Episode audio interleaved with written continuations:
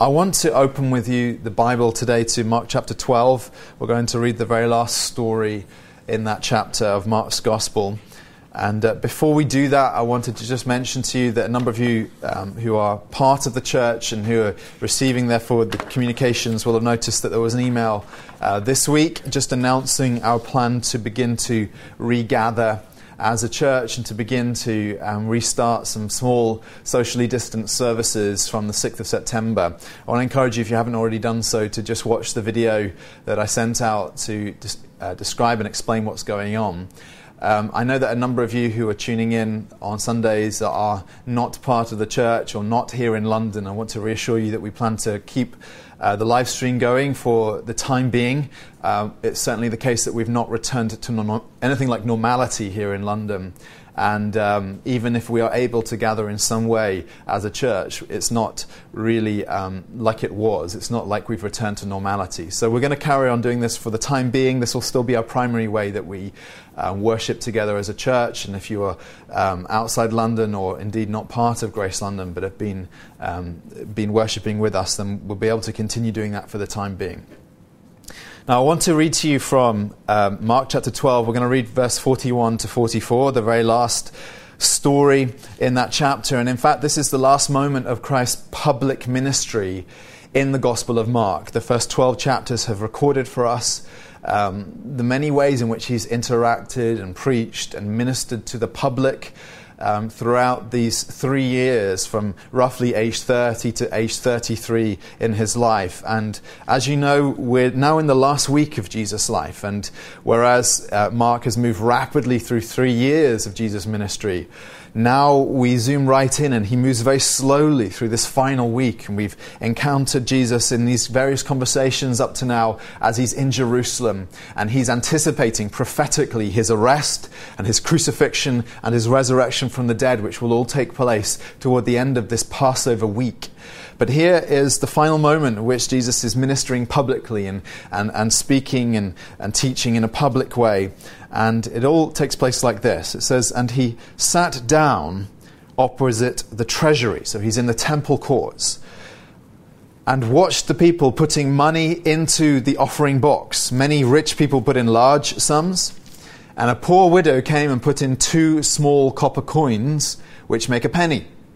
And he called his disciples to him and said to them, Truly I say to you, this poor widow has put in more than all those who are contributing to the offering box. For they all contributed out of their abundance, but she, out of her poverty, has put in everything she had, all she had to live on. Now, as you can tell, the subject with, that we are thinking about today is the matter of money, and particularly of giving. And I, it's worth acknowledging right at the outset that this is a risky subject to deal with at any time, but especially uh, when we are uh, engaging in worship in this way through the medium of um, the live stream and through YouTube. And I say that because, partly because whenever you're dealing with a difficult or sensitive topic, um, it's easier to handle these things in the flesh and in person when we're in a room together and to speak honestly and openly and to raise uncomfortable matters in such a way that we can all sit and pay attention and weigh what's being said. This is a much more difficult dynamic through the medium of this lens which is in front of me and your TV or your laptop which is broadcasting to you because it's so much easier for you if there's discomfort to tune out or to switch off and I'm just acknowledging that right from the outset. And I'm also aware that there's something in the nature of this medium which doesn't work to my favor, given that TV has been so abused by some of the grubbier parts of Christianity to, um, to try and get money out of the hands of the poor just to make certain uh, so called pastors richer. And uh, I'm aware of that dynamic and of the history of how this medium has been used. And I just want to acknowledge it up front and recognize that, therefore, this is already we're on a difficult footing if we're talking about money and giving, and we're doing it with this limitation. And of course, this is only amplified by the fact that I'm British, many of you in our church are British, and in British society, it is impolite and awkward to speak about money matters. And so all of that needs to be said up front. But there are a few reasons why I think um, we need to be conscious that of how important this is as a moment in Mark's gospel, but also within the broader context of the teaching of Jesus, and why this needs to arrest our attention today. And just to speak very generally, of course, when you read the gospel accounts of the teaching of Jesus, one of the things that you will notice is how he, he very frequently and deliberately speaks into the subject of money and possessions, and how he, he never hesitates to do so. There's no awkwardness. There's no lump in his throat. There's no embarrassment or hesitation to address this issue uh, frequently. And it's been estimated that Jesus talks about money, something and possession, something like 25% of in 25% of his teaching. Now, I've never checked that statistic for myself, but I know that there are frequent enough stories of his teaching into this issue to know how heavily important it was for him and why he kept coming back to it. And we see the urgency and the importance of it just in this account. And I'll tell you why. One way in which we see this is that it tells us that he's observing these people giving offerings. It says in verse 43 that he called his disciples to him, and he's speaking there about the 12 disciples. And there are only a few occasions in the Gospel of Mark when he very deliberately summons the 12 to him in this way. And on each of those occasions, it seems that Christ has in mind to underline to something very foundational, something very important. And uh, therefore, when Mark draws attention to this fact, he's helping to alert us to this reality of the seriousness and the weightiness of what Jesus is about to teach his disciples and how he wants to leave in their minds a teaching, a deposit, a way of understanding that will actually become foundational within his church. Another thing here is, of course, the way in which he then introduces his teaching. He says, Truly I say to you. Now, if you've read the Gospels, this saying will be familiar to you, but every time Christ says it, it can be translated solemnly. I declare to you. Every time Christ says this, he is saying something very deliberate, something weighty, something with gravity, something that he wants us to pay attention to. And therefore, for these reasons, I think it's very obvious that when we read this story, we're not dealing with a inconsequential um, narrative of something just that just happened to take place um, before Jesus is crucified within a matter of days, but rather there is something very deliberate and uh, weighty about this moment, something which ought to live with us and which ought to stir our hearts and our imaginations and and and, and kind of evoke from us a response within our conscience where we are aware of what it is that God wants of us and desires of us. So you ask the question why is it that Christ puts so much emphasis on money? Why does he put so much emphasis on giving?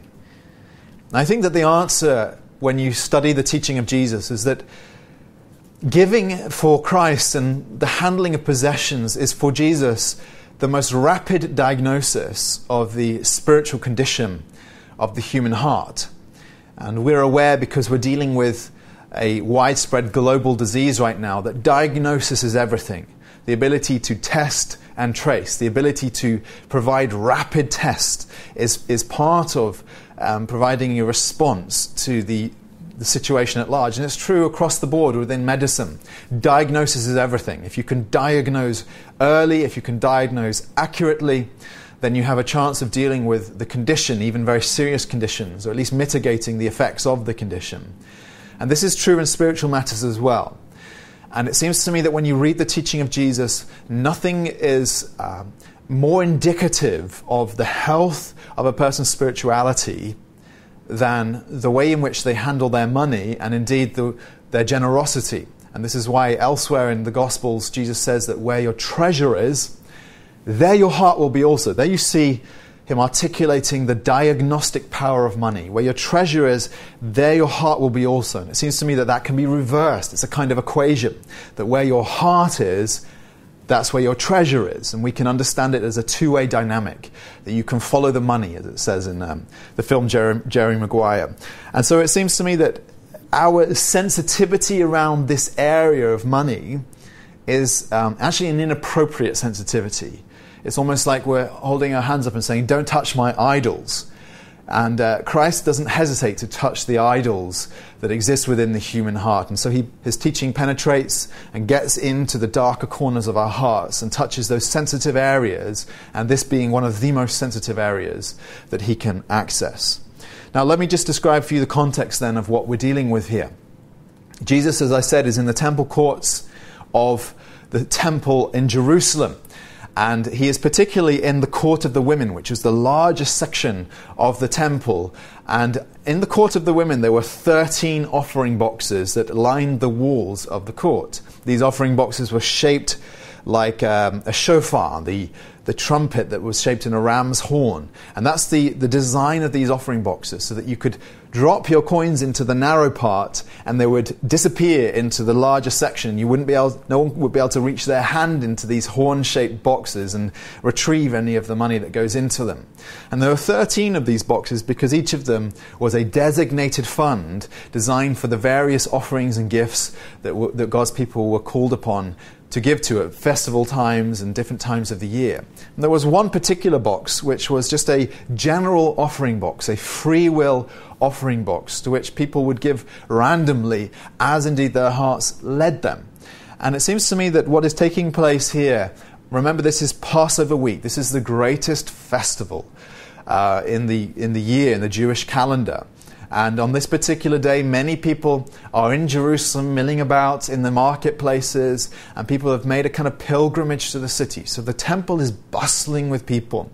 And wealthy have come in from their places out in the countryside. Businessmen, wealthy landowners, various aristocrats are in town. And so it's a bit of a spectacle, I suppose, as you sit and observe to see the wealthy putting their money into the offering box. And that's what Jesus is watching. He's observing closely what is taking place. And it seems to me that that is exactly what he does in our own lives. Christ sits and he observes. And so the question that we want to ask then, as uh, we understand what's going on here, is what is it that Jesus is interested in when it comes to our giving? This is the all important question. What is it that he's looking at? Or looking for in the life of the giver? What is it that he loves uh, to see in the heart of the giver? What is Christ interested in? And I want to show you four things that occur to me from this story um, that are true of what Jesus is interested in in the life of the giver in you and I when we seek to give to God. And I want to show you the first thing, and uh, the most prominent thing, of course, is that Jesus is interested in your heart much more than he's interested in the particular amounts that are given. And this occurs really at the very start when he says that truly I say to you, this poor widow has put in more than all those who are contributing to the offering box. Now, pause and meditate on that statement for a second, and you'll quickly realize that it's a very strange thing to say. The wealthy could have been giving the equivalent of thousands of pounds of gifts into this offering box. And this woman comes and gives a very small, seemingly insignificant gift. And Jesus says that she has given more than the rich people who are contributing out of their abundance. And this is a strange statement because it's mathematically incorrect.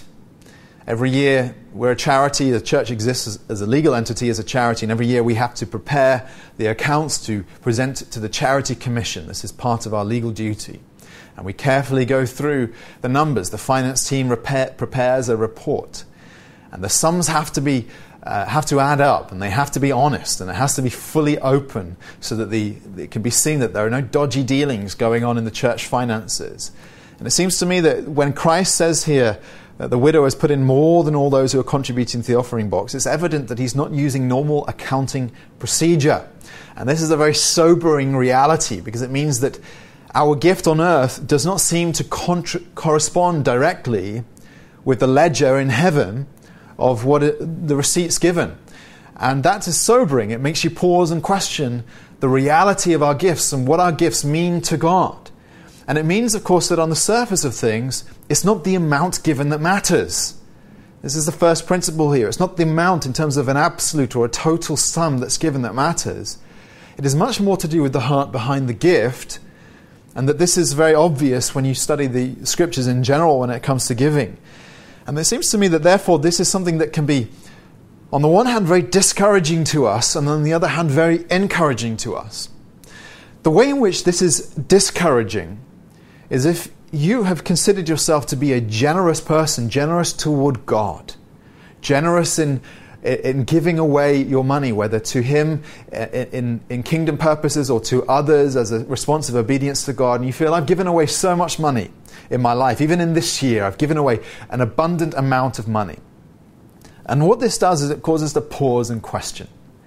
There are the wealthy here in Jerusalem, and they're floating about in their expensive robes, and they're walking up to this offering box and they're pouring in cash, and all these coins are making a loud noise as they're dropping into this offering box.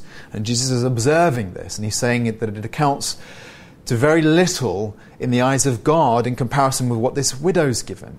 That's a sobering and a discouraging thing to say because it seems that Jesus is just shrugging at the generosity of these wealthy people. How can he do so? The answer, of course, is that Christ doesn't need our money. I think that we tend to congratulate ourselves in our generosity if we think that we're somehow doing a favor, furthering the purposes of God in the world, that God somehow needs our money. And what's clear when you understand what Jesus is saying here is that he is indicating to us that God has no need of the wealthy people's cash, and therefore, it, it, he, he, in his ledger, he counts it of these gifts as of less worth than the widow's gift. And that's a sobering reality. We cannot do God a favor. And even if we've given him very large sums of money, we ought to, in one sense, be discouraged by the fact that God's accounting methods do not align with ours. But the flip side to that, of course, is that this is profoundly encouraging. Because if he takes this very small gift from this widow, and Jesus says that it's worth more, this is deeply encouraging to our hearts. Now, think about this. This woman gave two lepta, which says amounts to a penny. And we're talking here, the amount she gave, uh, w- the commentators tell us, would have been about 164th of a denarius. The denarius was a day's wage. So, if you make the calculations roughly based on a kind of average earnings here in the UK, we're saying that she gave maybe a couple of pounds, two or three pounds, she put in the offering box. And Jesus takes a notice of this. He listens to the clink of the coins as they fall into the box, and he knows exactly how much he's given. And he says that this is a very valuable gift to God. And I think that you ought to take encouragement from this if you find yourself in a situation where you have little in this world, and yet what you give, you, you seek to give to God. Whether you're in a position of being a student with no income or a single parent home where you, you, you genuinely are counting the pennies, as it were, or a young family where you found that you're, you're, you seem to, to not be able to have enough to, to clothe everybody uh, adequately or to pay for this, that, and the other, and yet you still want to give to God. It seems to me that in those situations, Jesus is saying that God counts these gifts as of more value than even the wealthy person who gives out of their abundance. And this is a deeply encouraging reality when you're in a state of hardship. And of course, this is a truth that we see uh, elsewhere in Scripture. In fact, if you're an attentive Bible reader, you will have encountered this reality very early on in the Scriptures. One of the earliest stories in the Bible is the offering of Cain and of Abel, two brothers, the sons of Adam, who come and bring an offering to God in the form of a sacrifice. And Cain is a worker of the ground, in other words, he grows crops. And, and Abel is a, a, a keeper of livestock, he keeps sheep and they both offer out of their farming gifts to God. Cain offers crops, Abel offers uh, some livestock to God in a sacrifice. And what is fascinating there is it's not the amount given that registers with God. It says that the Lord had regard for Abel's offering, and, and it seems not for Cain's. And it's not the amount that's given, and it's not the fact that Abel gives livestock as opposed to crops that matters to God. It's rather a very small detail in the passage where it tells us that Abel gave from the firstborn of his flock and the fat portions, it says in Genesis 4, verse 4. And it seems to me that if you are understanding this rightly, what he's telling us is that it was Abel's heart that goes behind the gift. The fact that he's willing to give of the firstborn, in fact, the best aspects of the offering, the fat portions of the animal, the most delicious and nutritious part of the animal, he's giving to God in this act of sacrifice, and something that therefore comes from a heart of love and a heart of worship. And so it's, it's obvious to us very early on in the scriptures that two otherwise equivalent gifts are not equivalent because it all comes down to the heart that motivates the giving. And this is our first principle. Jesus is interested in our hearts much more than he's interested in the amounts given. Let me show you a second thing that comes out from this story. Jesus is interested in giving as a sacrificial act. We see this here at the beginning of verse 44. It says that they, he, he, he, he analyzes the situation in this way. He says, They all, speaking of the rich, contributed out of their abundance, but she out of her poverty. And here he's beginning to explain this very obvious fact that the gift of the widow means more to her because she's given out of lack. And so, what is given here really has the nature of a sacrifice in a way that is not true of the wealthy person's gift. It's not really a sacrificial gift in the same sense. And it's quite obvious then that Jesus is interested in our giving and to the degree to which our giving is a form of sacrifice to God. And when I thought about this, this weighed heavily with me, and I think it's probably the most challenging and difficult aspect of what Jesus says here about giving. And part of the reason why it's challenging and difficult is because of our context. You think when you're a poor person, such as this widow, where you really only have two coins that you can rub together, and that's all that she seems to have in this world. Any gift in her situation is a sacrifice, and even more so when you know she had two coins, she could have given one and kept the other back to purchase a loaf or something. But instead, she put both coins in the offering box. And any gift in her situation is, by definition, a sacrificial gift because she has nothing to fall back on. And she is denying herself. She's denying herself potentially the next meal uh, or, or a number of meals in order to give this gift. She's giving out of her poverty, Jesus tells us. And part of the reason why this is very difficult is because we live in an affluent society in which uh, the, the, the definition of poverty is quite significantly different from what it was in Jesus' day. I'm not saying that poverty doesn't exist in our context, but it exists in a different form. It's very rare um, to be unable to put food on the table, to be unable to find clothes to wear, or to have shelter over your head. And in fact, our definition of poverty therefore has shifted. And generally speaking, poverty is defined in different ways. And of course, there is such a thing as hardship in our context, but typically hardship is, is, is doing without certain things which at Jesus' day, and for this particular wo- woman, would have been considered unbelievable privileges, like the ability to have a new smartphone or to be able to pay a Sky subscription to watch sports or some other thing which we maybe consider part of a normal life here, but which for them were unimaginable privileges. And because of this increasing wealth within our society, where even the poor, um, you know, defined relatively, are actually much more wealthy as a general rule than, than what we're seeing in this woman's life. Because of this, our definition of sacrifice also has shifted, hasn't it? And our definition of what it means to make a sacrificial gift to God has softened in comparison with what this woman was experiencing, where she had to, she really wasn't sure where her next meal would come from because of the generosity of this gift. And what this does is, and this is why I think this is such a challenging um, idea or principle uh, in what Jesus is saying here, what this does is it exposes the way in which we are um, able to delude ourselves when it comes to giving. You know, we tell ourselves that the wealthier we are, the more we're giving to God, because in total and absolute sense, we are giving more. But it seems that the wealthier you become, the more difficult it actually becomes to give sacrificially.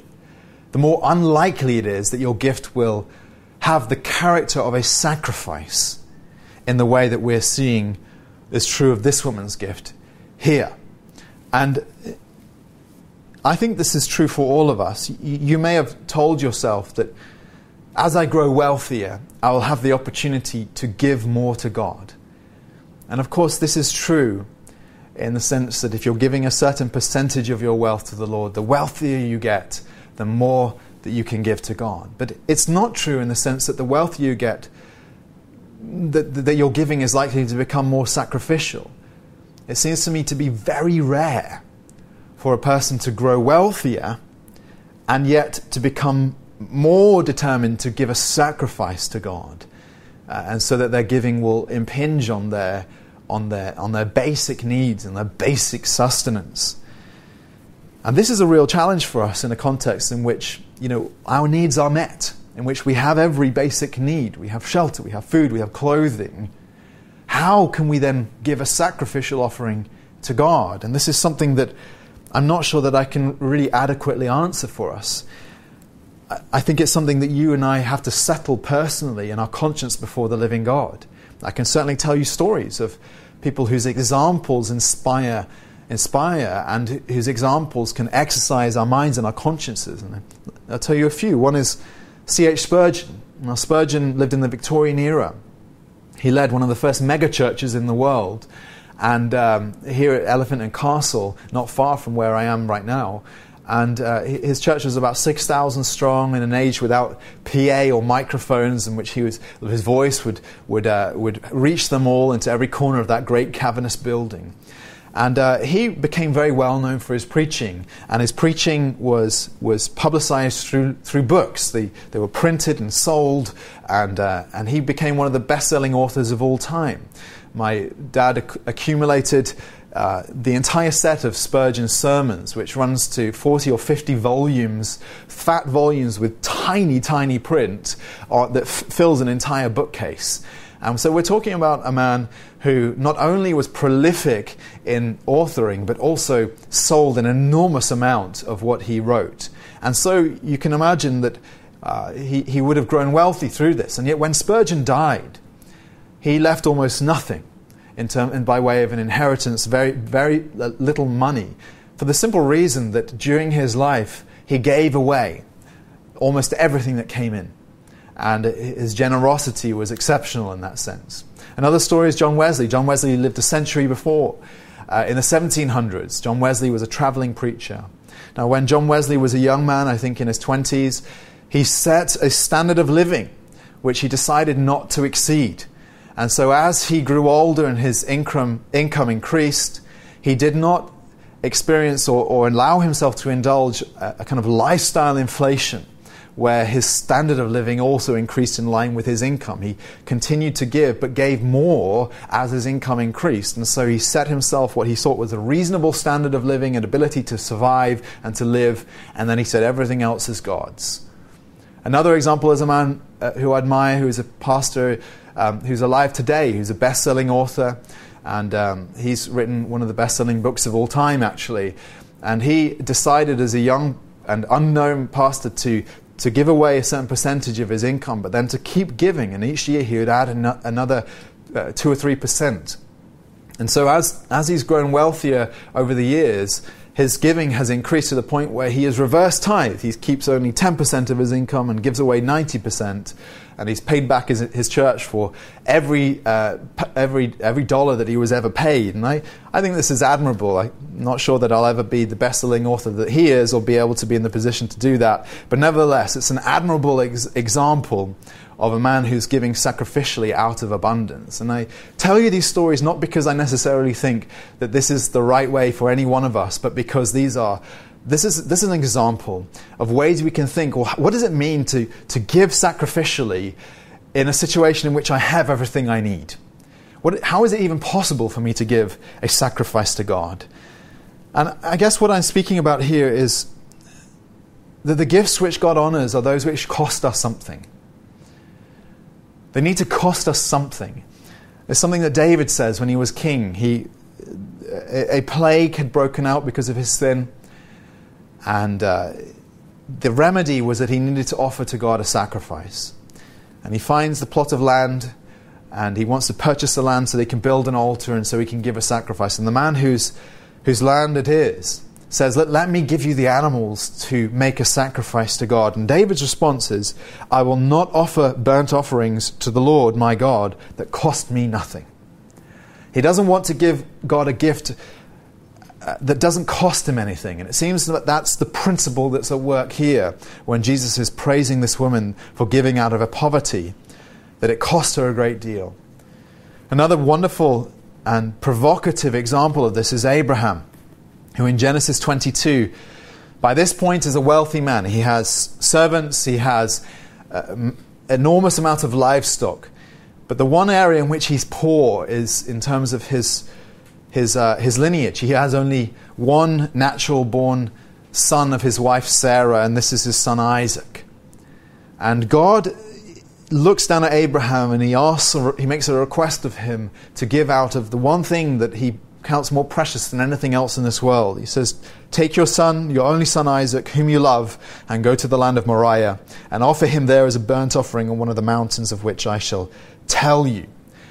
Abraham's obedience to be willing to offer his son there as a sacrifice to God is a perfect example of how, even in his wealth, he offers what costs him something, what is a true sacrifice to God as an act of worship. And of course, we know that the story ends well and that God provides a ram as a substitute for Isaac so that Abraham does not have to slaughter his own son. And there we have a picture of the, cross, how God has provided Jesus as our substitute. But nevertheless, the essence of what I'm telling you is this Jesus is interested in a gift that is a sacrifice. Now, let me bring you to a third principle we see here. It seems to me that Jesus is interested in giving that is total or entire or complete. And we see this here in, in, that he says of her that she gave out of her poverty and has put in everything she had. Jesus underlines this fact. Not only that she's poor, but that in her poverty, he says she gave everything, that she gave all of her money. She had only these two small coins in her possession, and she gave them all. It's a complete gift, an entire gift, a whole gift. This is what Jesus is honoring here.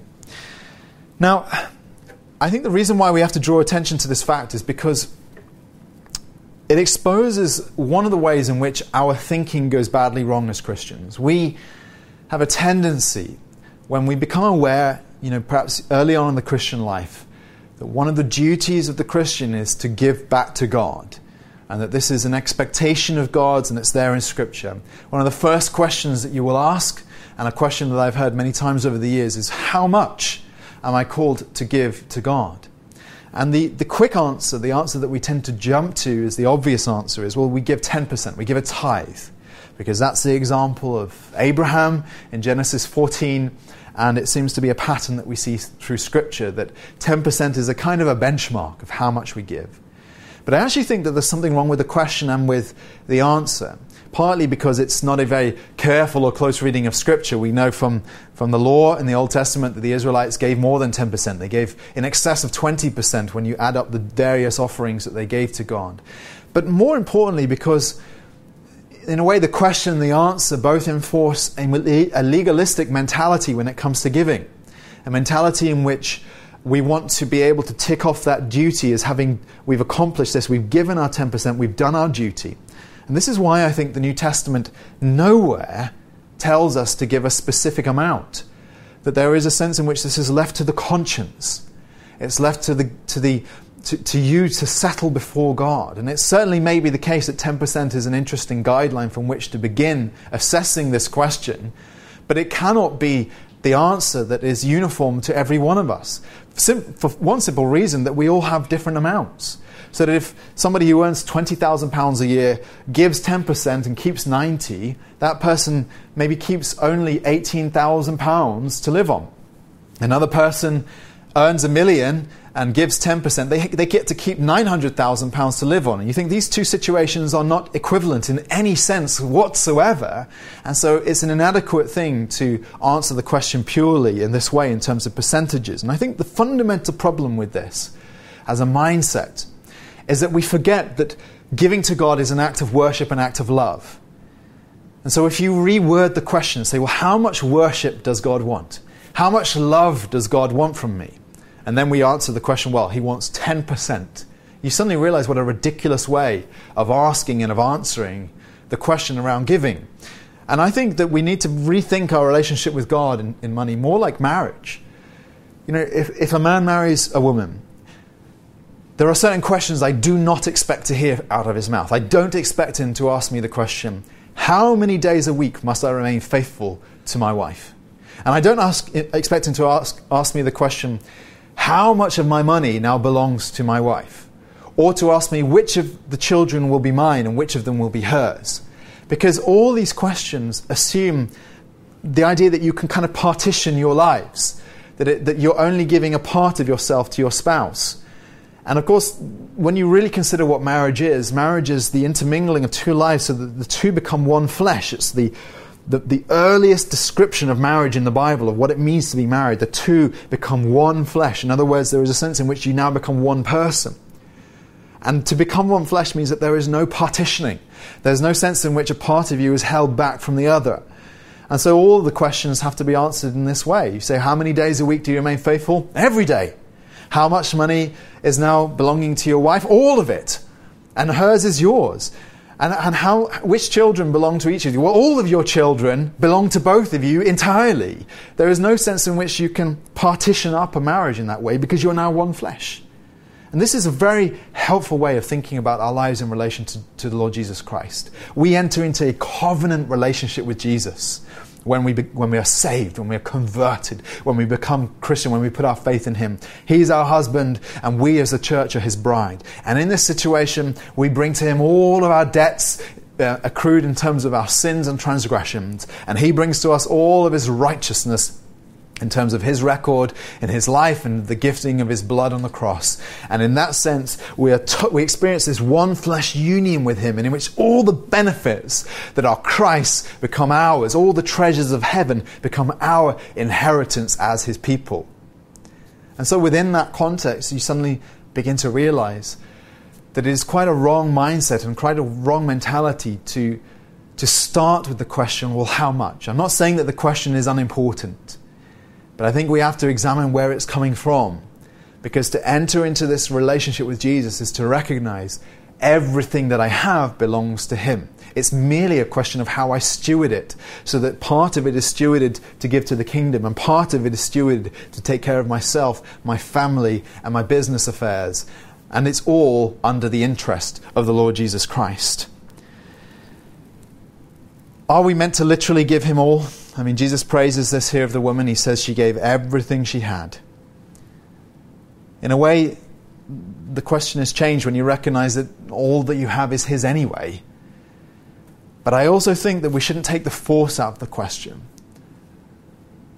This isn't the only occasion when Jesus exhorts or praises the giving of everything. He does so, remember, in Mark chapter 10 with the rich young ruler, where he says, in answer to the question how he should inherit eternal life, he says, go, go give away everything you have to the poor and then come and follow me. And I think that we're too quick to dismiss the notion that everything that we have is God's and for Him to steward and do with as He pleases. We need to have that mentality that it's, He has a claim on everything, every single last penny that we own. And some, for some, that may well mean giving it all to God in this way, but it certainly means stewarding it for His designs, His ends, His desires. Now, let me bring you to a final point. Jesus is interested in, uh, that's described to you that he's interested in the heart, not the amount. He's interested in a sacrifice.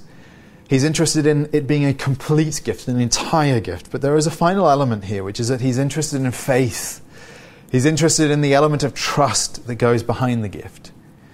And I see that here in these final words he says, when he says how she put in everything she had, and then he adds, all she had to live on. And he's drawing attention to this fact that in order for this widow to give these two small coins to God, she had to exercise the spiritual dynamic of faith, or of and what is faith? Faith is trust. She has to trust God that He will provide for her that He will supply her with her next meal, that He will, he will be a father to her or a husband to her who will make sure that she doesn't go short. And this seems to me to be the most exciting or the most exhilarating aspect of giving in Scripture. Because we enter into this trust relationship with God in which we recognize that He is, he is an abundant giver, that He loves to take care of His children. And so to give away is to enter into the privilege of exercising faith and putting God to the test, as it said in the book of Malachi. We put him to the test in, in, the, in the only way in which we're invited to test him in Scripture, which is to test him financially. To say, I'm going to give generously to you with a confident expectation that you will take care of me. And remember that the Bible says that God loves faith, that it's faith that pleases God. And it seems to me that this has to therefore be the most important a- aspect of her generosity here. More important than everything else I've described to you. The central thing which gives Christ pleasure on that day, which he smiles upon and which he praises in the life of this widow, is the faith that he sees within her heart. And he has to exercise faith in two dimensions. One is faith for now, because we have needs here in these bodies that we need God to provide for us in the here and now. But it's also faith that's exercised into the future and into eternity. Every Christian who gives to God does so in obedience to Christ's call to lay up treasure in heaven, with the recognition, the awareness that every gift we give to God is, is repaid in eternity and by way of an inheritance in heavenly dwellings. Now, the question then is how do we do this? And to what extent is this true? How does this become true when we're giving out of a place of abundance as well as of poverty? It's easy to see how this woman could exercise faith that day because these, these coins represented loaves, they represented the opportunity to eat. But how do you and I exercise faith in God if our giving doesn't necessarily impact whether we're going to eat the next meal? What about the rich, in other words? I wanted to read to you just a few verses from 1 Timothy where Paul addresses this very question. He says at the end of 1 Timothy 6 and verse 17, he says, As for the rich in this present age, charge them not to be haughty or proud, nor to set their hopes on the uncertainty of riches, but on God, who richly provides us with everything to enjoy. They are to do good, to be rich in good works, to be generous, and to be ready to share, thus storing up treasure for themselves as a good foundation for the future, so that they may take hold of that which is truly life. Now, I don't know whether you consider yourself to be rich, but I think that by the measures of the age in which Paul wrote this, 98% of us in our church fall in this category of being rich. There's no question in my mind that that's true. He's speaking to you. And I think that when you, when you understand and read between the lines of what he's saying here, Paul is exhorting such a level of generosity among God's people that they must exercise faith. He's saying, give to the point which you then need to exercise faith, which is why he reminds the rich not to trust in the uncertainty of riches, on God, who richly provides us with everything to enjoy, he says. So he wants us to give to the point where we have to trust God in this life in the here and now, but also give to the point where we need to trust God for a future inheritance which is better than the ways in which we can indulge ourselves in this life, which is why he reminds us of that future reward. He says, thus storing up for, the, for themselves uh, treasure as a good foundation for the future, so they may take hold of that which is truly life. It's an invitation, in, the, in other words, to weigh up do I want to uh, spend all of my money in this life on the comforts of this world so as to so as to, to live a happy life in the here and now, full of pleasure and, and, and, hedonism and enjoying every good thing in the here and now. And I don't think that the Bible is against the enjoyment of pleasure to the glory of God. But this is the question we have to weigh. Am I, is this the primary purpose that God has given me this money for?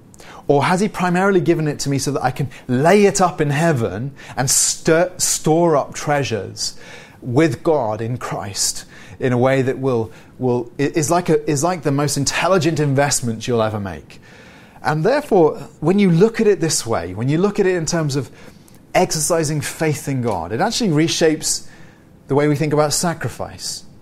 We think about sacrifice primarily in terms of doing without and inflicting hardship on ourselves and, and exercising in self denial. But when you reframe the entire situation in terms of the exercise of faith, you recognize that suddenly this isn't really about self denial. This is about smart uh, uh, investment within the kingdom of God. It's about greater gain. It's about the opportunity not just to enjoy what meager things we can enjoy in this life, tainted as they are by sin and tainted by the incompleteness and the fact that nothing ever seems to fully satisfy.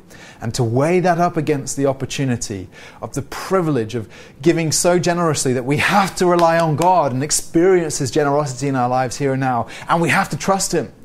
That our heavenly treasures, the the, the opportunity to enjoy His lavish goodness into eternity will far eclipse anything that we could enjoy in this life.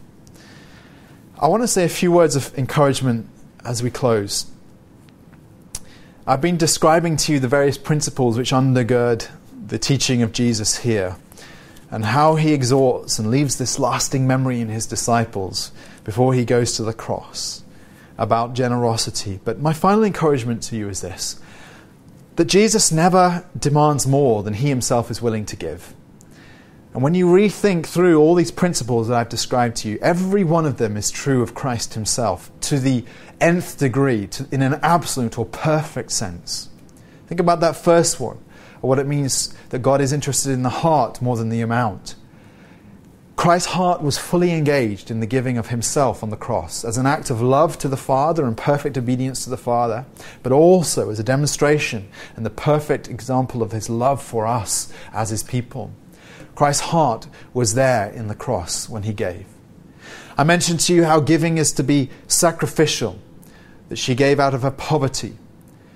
And you think there has never been a more sacrificial moment in the history of the world than when Christ, the perfect man, gave himself entirely upon the cross and endured pain and endured the torment of, of, of our sin being laid upon him.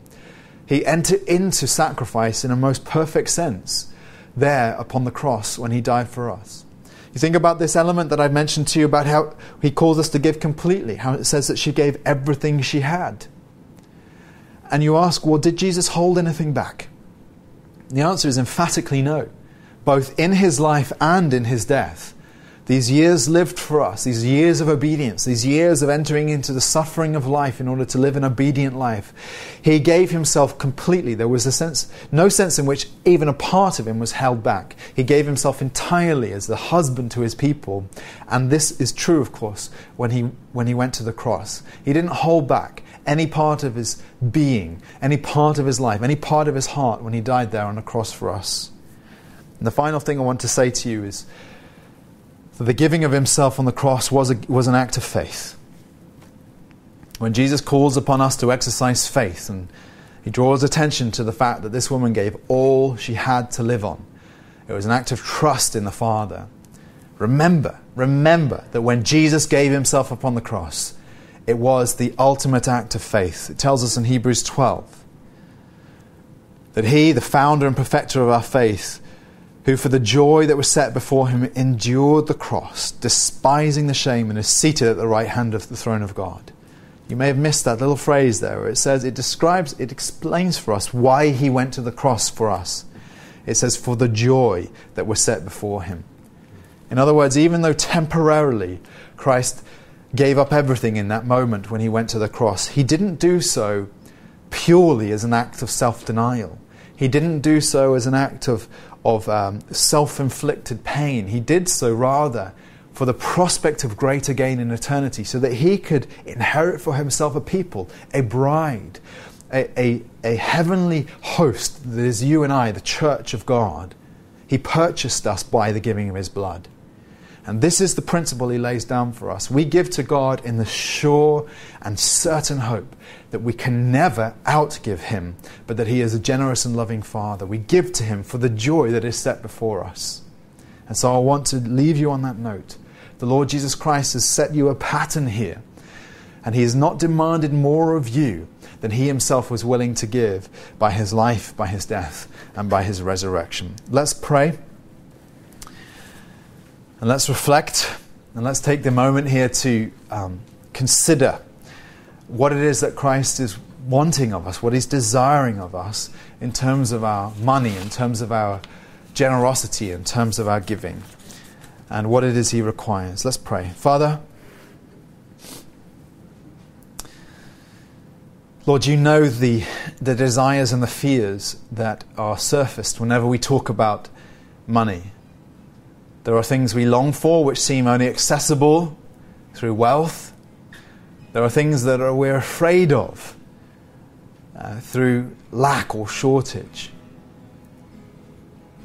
And Lord, it seems that money has such a powerful hold on the hearts of every one of us, Lord. It's very hard to be disentangled from the power of money. And Lord, we want to acknowledge today Firstly, we want to acknowledge the wonderful example of this woman and we want to honor her. And thank you, Lord Jesus, for drawing attention to her as an example to all of us. How she puts us to shame by the way in which she gave you those two small coins because she loves you. I thank you, Lord, that over the years, that small gift that she gave has no doubt released billions for the kingdom of God as consciences have been stirred and desires been provoked to seek to outgive ourselves and outgive others for the glory of God. I thank you for that, Lord. But we come to you now and lay before you our desires and we lay before you our fears. My prayer is, Lord, that you will take hold of our hearts in such a way that we will not be able to partition our possessions and to think this much is mine and this much is yours, but that we'll rather look at it all and say, God, we thank you that you've given us these things to steward for your glory. I pray that you will stir up exceptional generosity within our people. Generosity toward one another, generosity towards those who are hard up, generosity to your kingdom work. I pray, Lord God, that you will stir up lavish giving and that, Lord, you'll teach us how to exercise faith and so, Lord, meet our needs.